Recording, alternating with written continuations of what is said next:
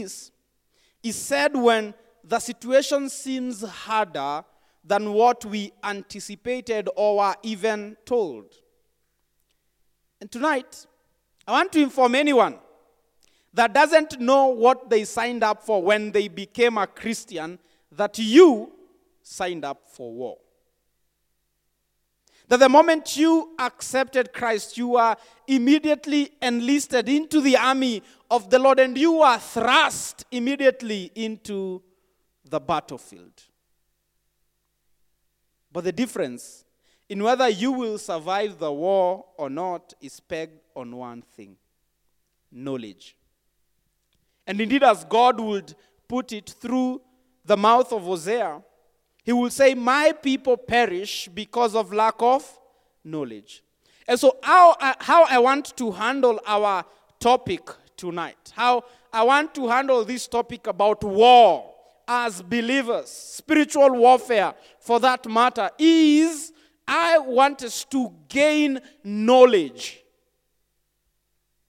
For knowledge is what will make a difference whether we perish or not.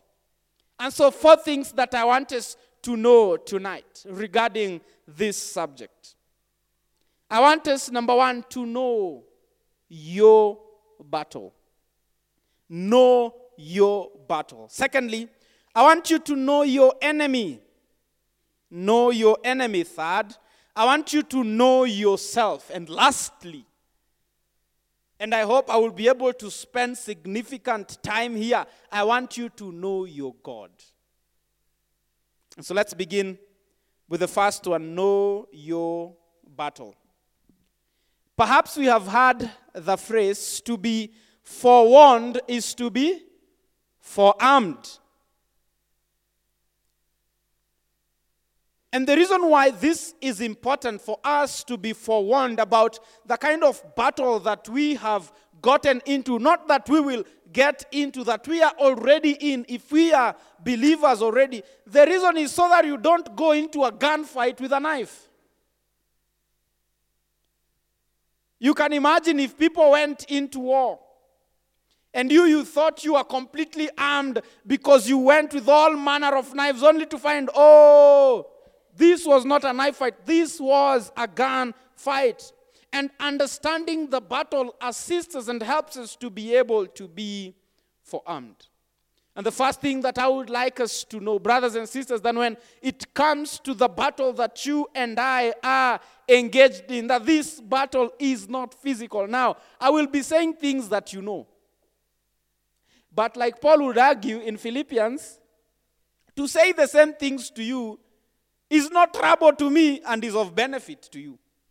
And so if I say something that perhaps you're like, ah, hiyo nilikuwa praise the Lord. I have done a good job because I've only told you what is in the scriptures.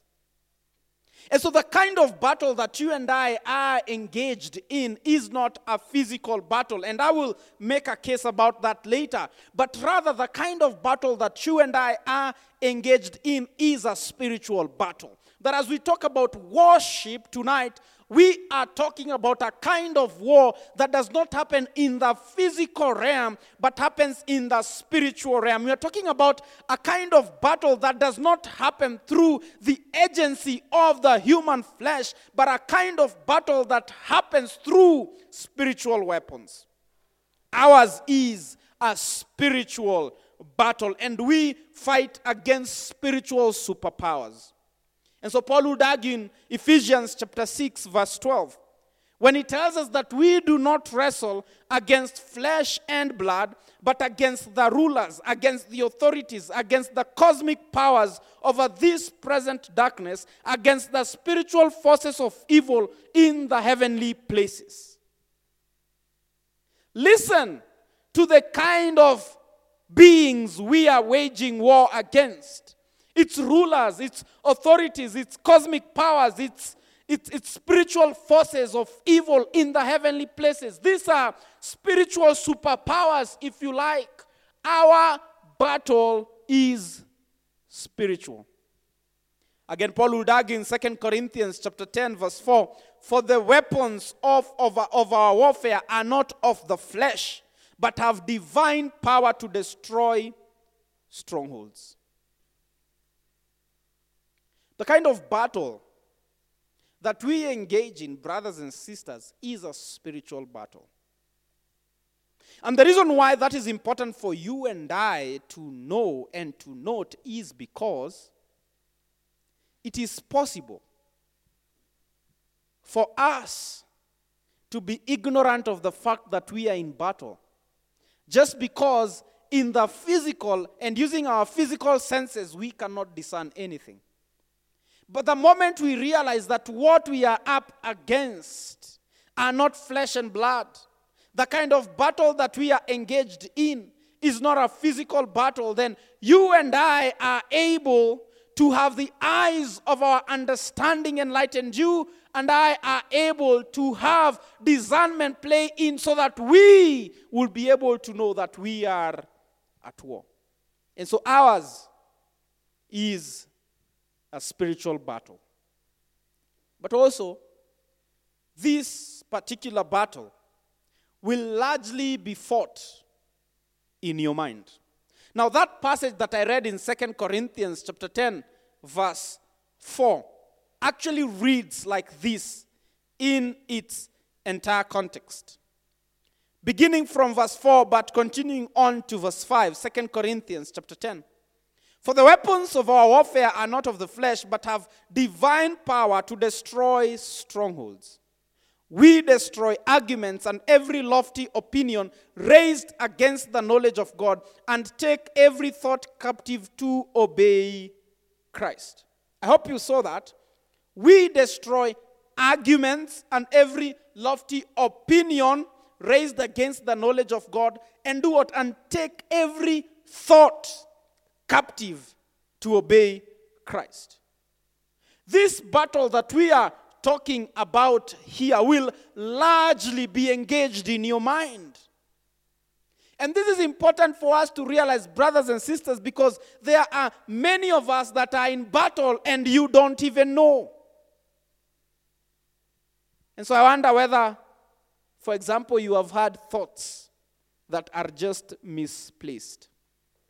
And whether you are discerning enough to know when there is a battle raging in your mind.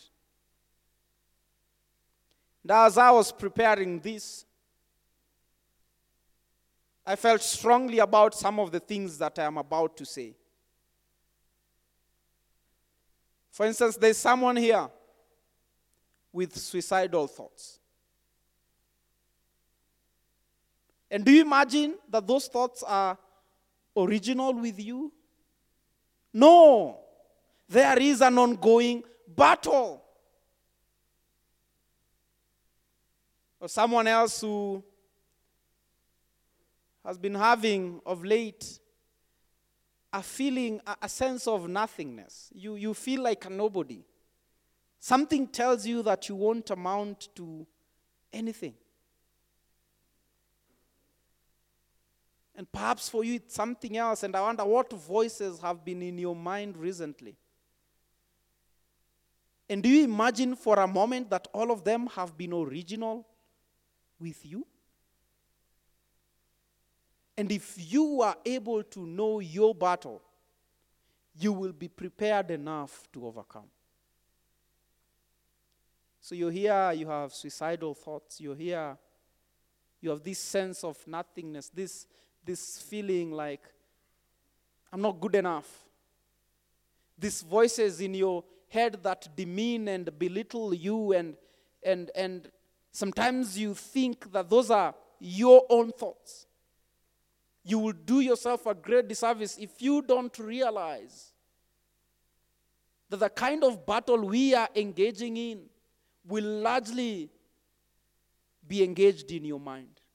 And that's why Paul says, We destroy arguments and every lofty opinion raised against the knowledge of God and take every thought captive to obey Christ. This is how we engage in this battle. Every thought does that not align to the word of God, we take captive. Every opinion, every argument that is raised against the knowledge of God, we demolish, we destroy. Brothers and sisters, you must be able to guard your mind. You must be able to weigh in on the thoughts that you're having and ask yourself the question Is this me or is this someone else?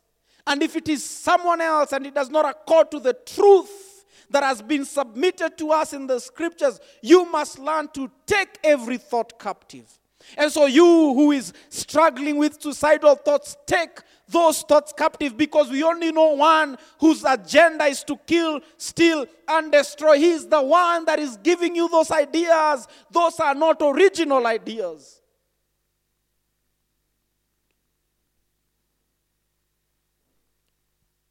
This battle will happen majorly in our mind, but also because our battle is spiritual, then we engage with spiritual weapons. Now, this is important for me to, to mention because when we think about spiritual warfare, depending with what denomination you come from, um, we imagine perhaps it has to do with the level of your volume. You know, in prayer, so if I'm praying, Father, in the name of Jesus, that I'm engaging in petition and request. But if I have to engage in spiritual warfare, now you know I have to raise the volume a bit. Um, even, even, you know, change that tone. Um, you know, now I've gotten into spiritual warfare territory. Um, for some of us, perhaps that is how we, we imagine um, we engage in this battle. For some of us, perhaps it's theatrics. Um, and maybe we have heard of those theatrics. I, it's been a while since I was in that, those circles, but I used to be in circles where, you know, there were all manner of theatrics going on, and, and you will be in a prayer meeting. You know, we've woken up. Do you guys still wake up at 3 a.m. to pray? I'm a, I'm a students no longer do those things. Hiya. But if you're not waking up at 3 a.m. to pray now as a student, when will you wake up at 3 a.m. to pray? Anyway, that is an aside. Encouragement for you to pray. And you know, you will wake up early in the morning to pray, and, and you will hear a brother in the corner, you know, really binding the devil, engaging in spiritual warfare. Unasikia shetani nimekushika, ninakuzungusha zungusha, na kutupa ndani ya gunia, na kuchapa mateke. And then another brother in the corner will say, ukimalizana naye nipatie ni deal na yeye pia. Um, and And sometimes that is what some of us have thought spiritual warfare to be. Uh, when I was in, a student at the University of Nairobi, the fellowship that I was a part of, we invited a preacher to come and preach, and, and I can't even remember the topic he was preaching on. But I remember his, his mannerisms around the pulpit. For he would preach, you know, across the pulpit, and he would say something, a point, and then kick. And then he will come to this side and then kick. And then one of us went and asked him later, Hey, man of God, why, why were you kicking? And he says, I was hitting the devil on the teeth. And, and, and, and unfortunately, because we have failed to realize that this battle is spiritual, the way we engage has been very carnal and it's pure theatrics. And as a pastor friend of mine said, really, that is just comic relief for the devil wherever he is. It's just, okay, I don't know how the devil laughs, but they call that an evil laughter, so maybe. The kind of weapons we engage in, they are for us spiritual weapons. And Ephesians chapter 6, verse 13 to 8 will tell us, verse 13 to 18 would tell us what kind of weapons we engage in. It's called the whole armor of God. It's whole meaning you can't cherry pick, you can't pick certain pieces and let go of others. But also, it's the armor of God, it's not yours. It's God that gives it to you. And we know what the whole armor of God is. We are supposed to fasten ourselves with a belt of truth. We are supposed to put on the breastplate of righteousness. We are to have our feet fitted with the readiness that comes with the gospel of peace. We are supposed to take up the shield of faith to extinguish all the flaming darts of the evil one. We are supposed to put on the helmet of salvation and to take on the sword of the Spirit, which is the word of God. And with all this, we ought to be praying in the Spirit at all times with all kinds of prayers and supplication. These are our weapons the belt of truth. Jesus prayed and said, Sanctify them with the truth. Your word is truth. John 17 17. Do you know the truth? Today we are just talking about knowledge. Do you know the truth? And you shall know the truth, and the truth shall set you free. Do you know the truth? You may know many things, but do you know the truth? The breastplate of righteousness. And righteousness here in two forms positional righteousness for those that are Christians. Now we have become the righteousness of God in Christ Jesus. But also practical righteousness where your life aligns to what your identity is.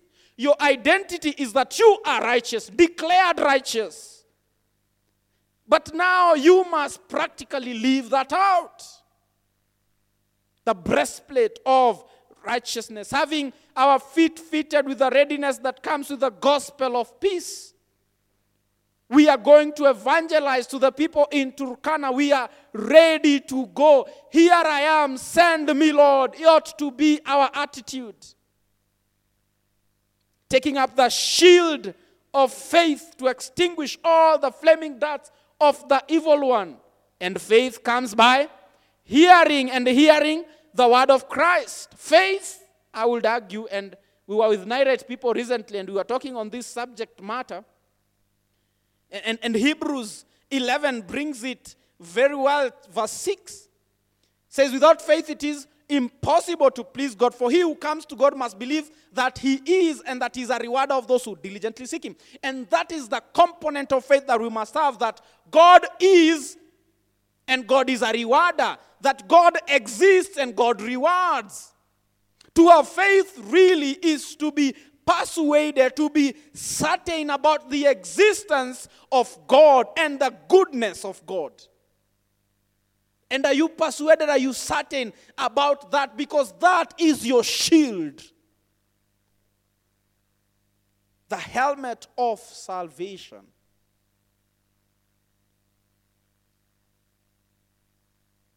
Being persuaded of who you are, and we'll talk about that as a child of God, your identity in Christ. And the sword of the Spirit, which is the word of God, the only offensive weapon we have. Don't you see it? In Matthew chapter 4, in Luke chapter 4, as Jesus is tempted in the wilderness, don't you see it? As the enemy tries to come against him, Jesus attacks the enemy with nothing else but the word, it is written. It is written. It is written. It's the only offensive weapon we have. You, whom the devil is attacking you in your mind, the only offensive weapon you have is the word of God. It is written, the sword of the Spirit that you use to demolish every argument, every lofty opinion, taking every thought captive. It is written. It is written. But do you know the Bible enough to say it is written?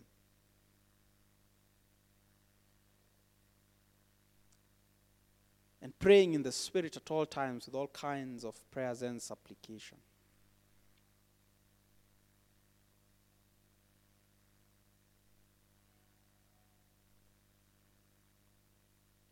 How, how often do you pray?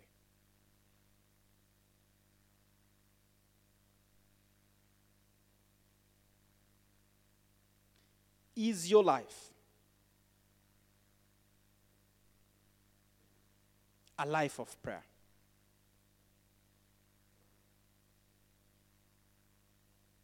Praying at all times. Are you, are you praying right now as we are fellowshipping together? Or you must go to your closet. There's a space for that. But we are to pray at all times. You're starting exams tomorrow, you said?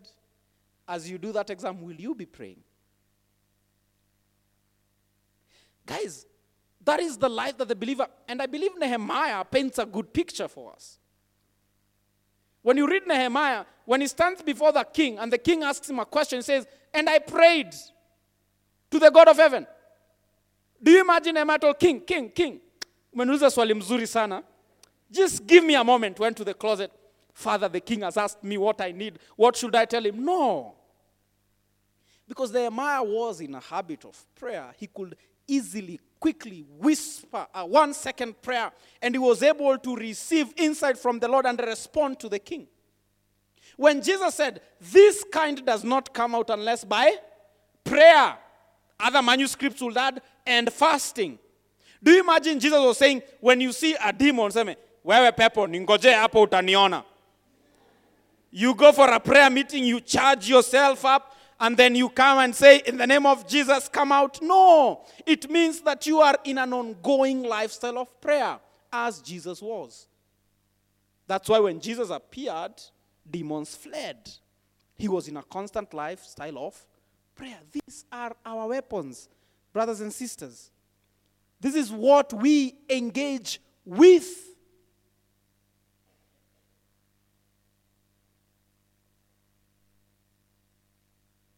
This is the nature of our battle.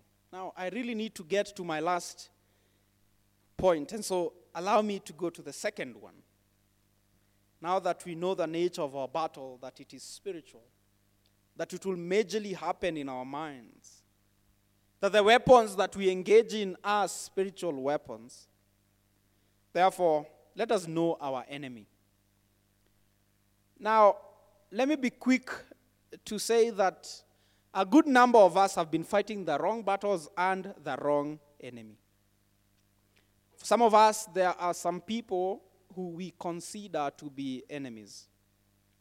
And perhaps, granted, they did us wrong. They harmed us in ways that are too deep to describe. And all we have for them is deep hatred. Again, as I was preparing this, I felt convicted that perhaps today the Lord wants you to know that your real enemy is not those people. And that knowledge will help you to be freed from your bitterness and from your pain. And so, maybe you are here and you were abused at some point. Or maybe your trust was betrayed. Or maybe you are abandoned or you are even rejected or some nasty thing happened to you in the hands of people. And you have held this against the person or the people that did it to you.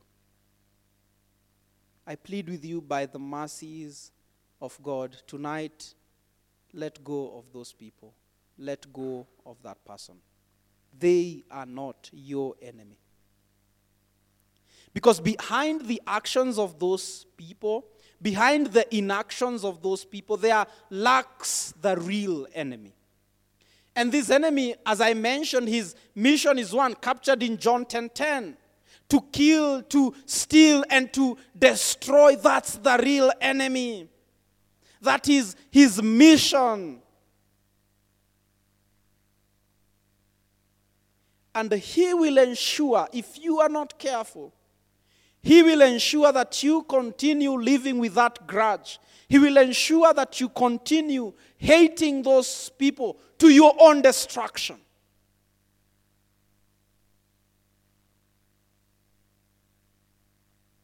And so I know it is painful. I know it hurts deeply. I know I cannot understand the depth of humiliation that you went through. But you can't continue destroying yourself and allowing the real enemy to keep destroying your life just because you hold it against them. Let go. Tonight, I pray God gives you grace to forgive and to let go of whatever hurt was done to you. Brothers and sisters, we have one single and common enemy the devil. And one of the things that we ought to know is that the devil is bitter. And he is out to get anyone who professes Jesus as Lord. Now, the day you accepted Jesus as your Lord and your Savior, you became his target. This is what Revelation chapter 12, verse 17 says. Then the dragon was enraged at the woman and went off to wage war against the rest of her offspring. Those who keep God's commands and hold fast their testimony about Jesus. I hope you see that. And, and there's a larger uh, happening there in the, in the book of Revelation, chapter 12. The devil is after the woman who was pregnant and, and, and wants to devour the child, and then they are taken up, and, and the devil, you know, spews water like a flood. And when he realizes he can't, you know, get them now, he goes after their offspring. And when you read that text, the offspring seems to suggest the church of Christ, you and I. And he says, when he he was enraged at the woman and went off to wage war against the rest of her offspring. And who are they? Those who keep God's command and hold fast their testimony about Jesus. Remember, you have an enemy that is bitter. You have an enemy that is out to get you. But also, you must know that the devil is crafty. Now, it is interesting that in Genesis, the devil is painted as a serpent, all right? In Revelation, he is painted as a dragon. The devil will become whatever it is so long as his agenda is fulfilled. The devil will appear as innocent as he appeared to Eve, or he will appear as fierce and terrifying as he appeared as a dragon in Revelation. You must realize that whatever fits the devil, that is what he will be, that is what he will appear. Whatever gets him to achieve his purposes, that he will use. And now I know tonight that there are two extreme groups here. Perhaps that is not all of you, but perhaps there are some of us that are in two extreme camps. When it comes to this subject of spiritual warfare and matters spirituals and demons and devils and all these things that just don't make sense. One group are the cessationists. Those who believe that first, even the miracles we see in the book of Acts and in the life of Jesus, these things ended a while ago. And those who follow in the path and in the patterns of the Sadducees who did not believe in angels or demons. Perhaps there are some of us that are cessationists. And maybe you are not a cessationist by belief, but you are a cessationist by practice. It's possible. But the other extreme, perhaps, are the hyper charismatics. You, you see the devil in everything. Oh, as the preacher is talking right now, mende tu ionekane hapa. We unaweza sema hiyo ni nini kama sio shetani? In the period we have had CU, there has never been a cockroach at the pulpit. Why? And the devil is in everything. Everything can be attributed to the devil. Please know that whether you're in this extreme of the cessationist or you're in this extreme of the hyper charismatic, the devil is happy. This is what C.S. Lewis says. There are two equal and opposite errors into which our race can fall about the devils. One is to disbelieve in their existence. The other is to believe and to feel an excessive and unhealthy interest in them. They themselves, that is the demons, are equally pleased by both errors and hail a materialist and a magician with the same delight. one who disbelieves in their existence and one who is overly obsessed with their existence. Oh, how delighted the devils and demons are. You cannot be in any of those extremes. You must know your enemy. In fact, I dare say, because you perhaps know of people that go into deep study of, you know, the demonic, right? You know, when, when there was a whole wave about the Illuminati, and, and there are people who knew the signs and, and what meant what, and they could tell from this music video. Do you see? Rewind, rewind a few seconds. Umeona, umeona hiyo? No, that, that's the obsession. That is, in fact, when you read the book of Revelation, in one of the churches, there's a church that is commended, and Jesus says, Because you have not learned Satan's so called deep secrets. And when I read that passage of scripture, if you come and start telling me about things I can't find in scripture, about demons and the devil, hiyo ni yako. I don't engage.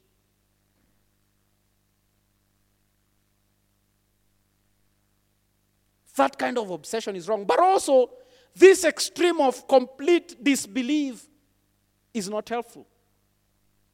Because whether we know it or not, whether we like it or not, we are in battle and we have an enemy. We, brothers and sisters, must have a biblical view of the devil, not to disregard his existence, but also not to be overly obsessed with him. But we must also be aware that he is a schemer, that he will take advantage of any situation to attain his agenda of killing, stealing, and destroying. And so, if the devil was unable to destroy you using the abuse that you suffered, then he will ensure that you never get over what happened to you. To stress yourself to death with the memories. If he was unable to kill you in the hands of that abusive boyfriend, then he will ensure that you die through your own hands as you consider the rejection something too painful to deal with. Brothers and sisters, the devil is a schemer. And as the Apostle Paul says it, we are not ignorant of his schemes. 2 Corinthians chapter 2, verse 11. He is a schemer. I like how one preacher put it when I was in campus, he was preaching, and he used an illustration and say, the devil, if he cannot cause you to remove your foot from the pedal using the illustration of driving, then he will cause you to press the pedal all the way to your destruction. And so, if he intended for something to destroy you and it did not, he can still have that thought continuously recurring in your mind for your own destruction. And you must be aware that he is a schemer and not to be ignorant of his schemes. But also, we must know that it is dangerous to engage with the devil and his demons while relying on ourselves. You see those things that I was talking about? Kushika shetani na kumtupa kwa gunia, sijui kicking the devil in the teeth. We must be careful when we are engaging in spiritual warfare not to engage physically, not to engage carnally. When you read, for example, the sons of Sceva, I believe in Acts chapter 19, we know what happened. You know, Paul were going around and, and a lot was happening. You know, demons were being cast out. And so the sons of Sceva, they saw, ah, even as we can do this. So they went, they found a man that was bound with demons and said, I adjure you in the name of Jesus, who is preached by Paul, come out. And the demons told them, Jesus, we know. Paul, we have heard about. The question is, who are you? And the Bible says they received such a beating. They went out naked. Now, we laugh, but if we are not careful, sometimes even when we go to these kind of missions that we go, and we start engaging spiritual matters carnally, you will receive a beating you've never received your entire life. In fact, this is what Jude writes and says. Jude has only one chapter, so verse 8 to 10. In the very same way, on the strength of their dreams, these ungodly people pollute their own bodies, reject authority, and heap abuse on celestial beings. But even the archangel Michael, when he was disputing with the devil about the body, the body of Moses, did not himself dare to condemn him for slander, but said, The Lord rebuke you. Yet these people slander whatever they do not understand.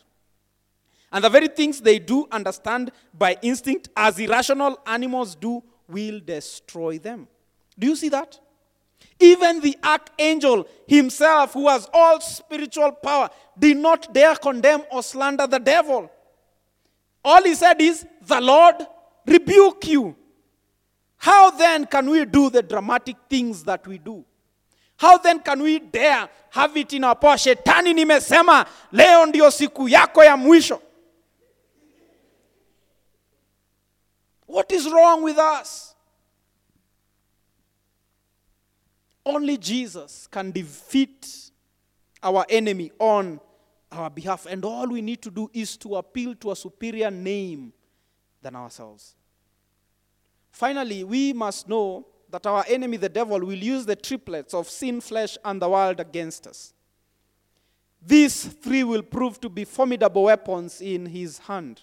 He will tempt you with all manner of sins. He will cause for your flesh to crave all manner of evil desires. And he will try hard to ensure that the world squeezes you to its mold. But you must be aware of this and daily strive to put to death the deeds of the flesh that are still in you. You must purpose not to be conformed to the patterns of this world, but instead be transformed by the renewal of your mind. And ultimately, you must resist the devil. And as the Bible says, he will flee from you. James chapter 4, verse 7.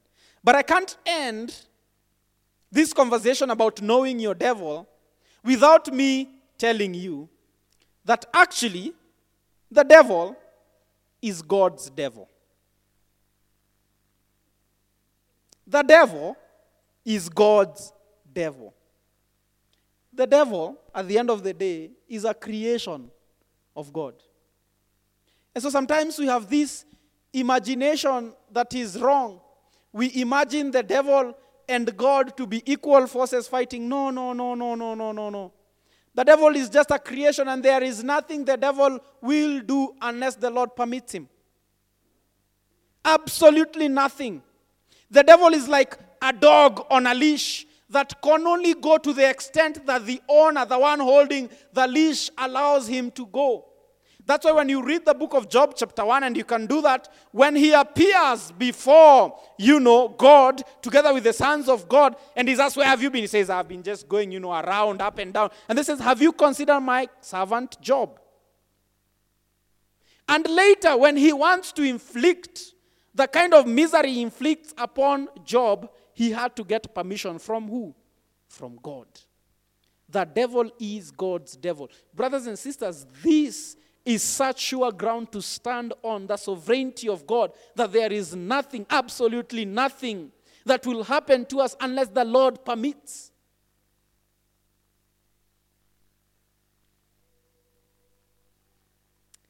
And so, beyond knowing our battle and our enemy, let us know ourselves. And so, my third point know yourself. Now, I have a question for you tonight. Do you know yourself? Now, I know, I know you sing Sinach, right? I know who God says I am. What is it? Yeah? But do you really know who you are? Do you really know yourself? And if you are to emerge victorious in this battle and against the enemy of your soul, the devil, then you must know yourself. Now, for those of you that are Christians tonight, because I don't assume all of you are Christians, you must know that you are a new creation. Hallelujah. If anyone is in Christ Jesus, he is a new creation. Behold, the old is gone, the new has come. Second Corinthians chapter 5, verse 17. Therefore, you can't let the mistakes of the past to keep holding you back. That past is gone. You are a new creation. You are a new person. Do not let the enemy use what you did in the past to torment you. Oh, do you remember? You are no longer a virgin. That was the past. I am a new creation. Oh, do you remember? You cheated in exams in first year. That was in the past. I am a new creation. And that is hoping you no longer cheat in exams. or you no longer sleep with your boyfriend or girlfriend. You must realize that you are a new creation. This is important for you to know about yourself. Because one of the things that the evil one will use in this particular battle is he will have you look back at all the mess that you did and start feeling pity about yourself. Oh, the old is gone, the new has come. You are a new creation. And as Paul will put it in 1 Corinthians chapter 6, verse 11, that is who you once used to be, but now you are washed, you are sanctified, you are justified in the name of the Lord Jesus Christ and by the Spirit of our God. Not only are you a new creation, but you're also seated with Christ Jesus in the heavenly places, far above all rule and authority, power and dominion, and every name that is invoked, not only in the present age, but also in the one to come. Ephesians chapter 21, chapter 1, verse 21, and chapter 2, verse 6. And I wonder whether this is how you view yourself as one seated with Christ in the heavenly places, because that is who you are as a child of God, that you're not some random person that the devil can just mess up with, can toy with. No, you are seated with Christ in the heavenly places. And oh, that the eyes of our understanding will be open, that we will see ourselves seated with Christ in the heavenly places. No wonder the Bible tells us, focus your eyes on things above, where Christ is, and not on things below. In addition to this, child of God, do you know that you are more than a conqueror? Romans 8 37. In fact, let me read for you the context of that passage so that you may appreciate it even more. Who shall separate us from the love of Christ? Shall trouble or hardship or persecution or famine or nakedness or danger or sword? As it is written, For your sake we face death all day long. We are considered as sheep to be slaughtered. No, in all these things we are more than conquerors through him who loved us. For I am convinced that neither death nor life, neither angels nor demons, neither the present nor the future, nor any powers, neither height nor depth, nor anything else in all creation will be able to separate us from the love of God that is in Christ Jesus our Lord. Romans 8 35 to 39. This is it, guys, that the story is already written, that we emerge victorious on the other side. And so ours is not a losing battle that we fight. We engage in a battle that we know at the end of this all, we have won. It is like watching a Manchester United and a Liverpool match, and you are a Liverpool fan. You know the scores. You know at the end of it all, there is someone that atakula ngapi?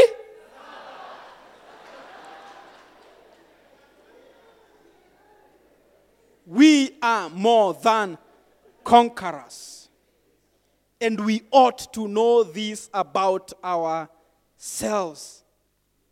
That the enemy was not just defeated. When he says we are more than conquerors, he was completely routed and plundered by Christ. Now, your knowledge of self is only useful and your victory sure to the extent that you know your God. And so I really want to run quickly through this one because I have only five minutes remaining, and yet this is the most important part of this conversation. Now, Daniel, so we are on the last part know your God.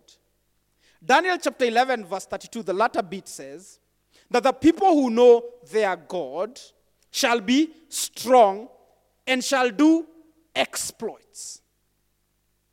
The people that know their God shall be strong and shall do exploits. Brothers and sisters, knowing your God is the ultimate guarantee of winning this battle.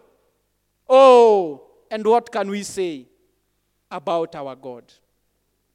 Now, eternity is not sufficient to fully describe him, let alone the four minutes now remaining. But allow me to mention just a few things. First, know, beloved saint, that our God is great and is greatly to be praised.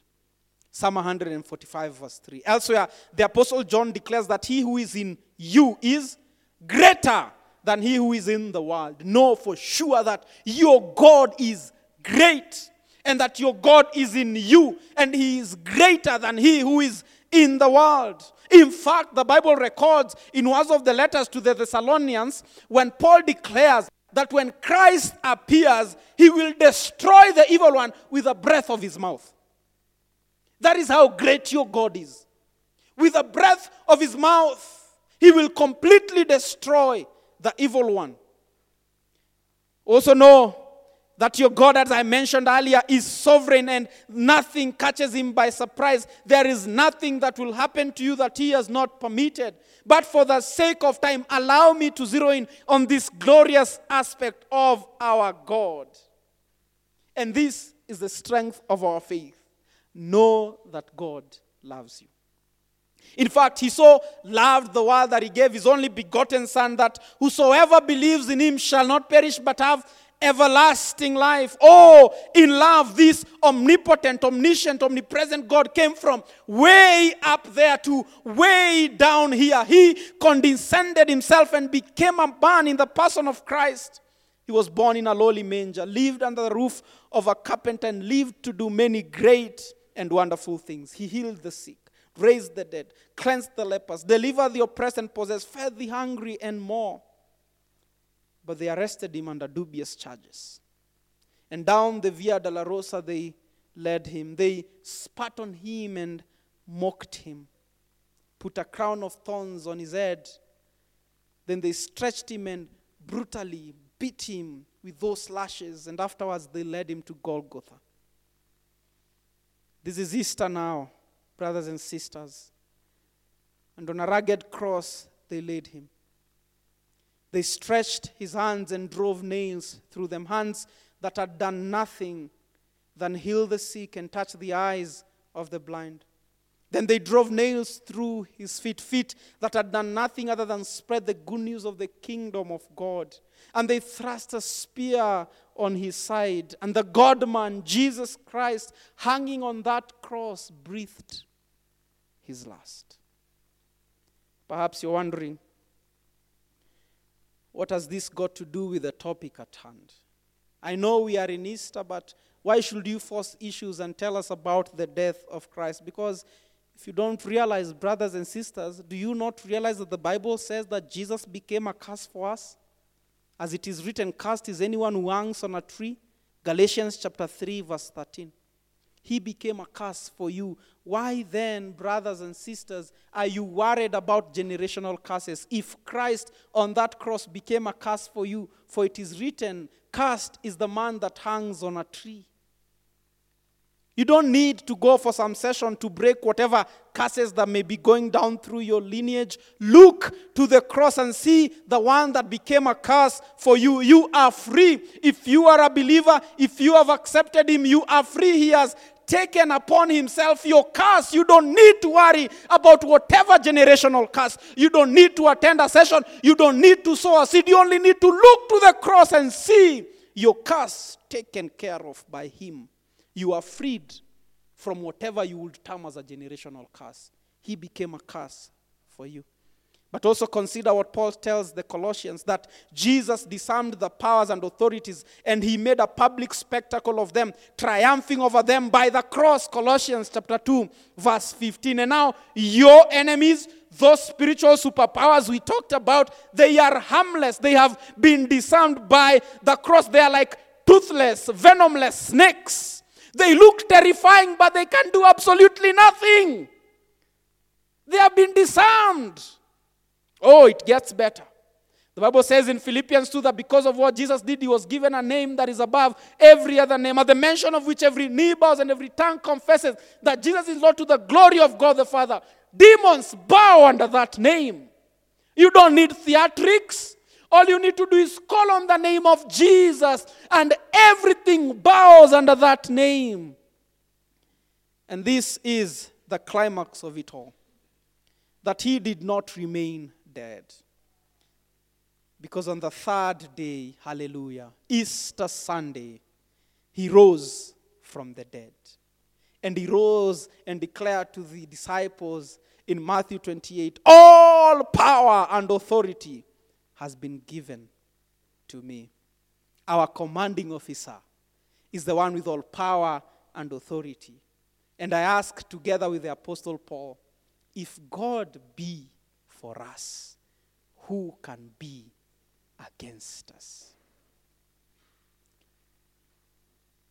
Is God on your side? If your answer is not in the affirmative, receive Him today. The Bible says, Call on the name of the Lord and you will be saved. Don't need to call an altar call. Wherever you are, you can say, Jesus, save me. I believe in you, that you are the one that died for my sins. And I confess today that you are Lord and you will be saved. But if you are a Christian, I urge you, remember who you are. But even more, remember your God. Shall we pray together?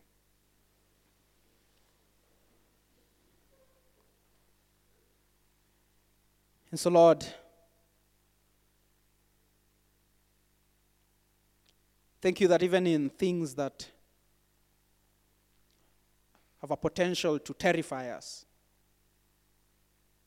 we can be reminded of what kind of a God we have the great and awesome God, the one that has conquered all things, and the God that is on our side. So, Lord, we don't have much time to do anything by way of response to this sermon, but thank you because you don't need much time. And so, if there be deliverance that is needed to anyone, Lord, you are bringing about deliverance in the name of Jesus. There be any healing, people that have suffered trauma of one kind or another, Lord, you are bringing about healing.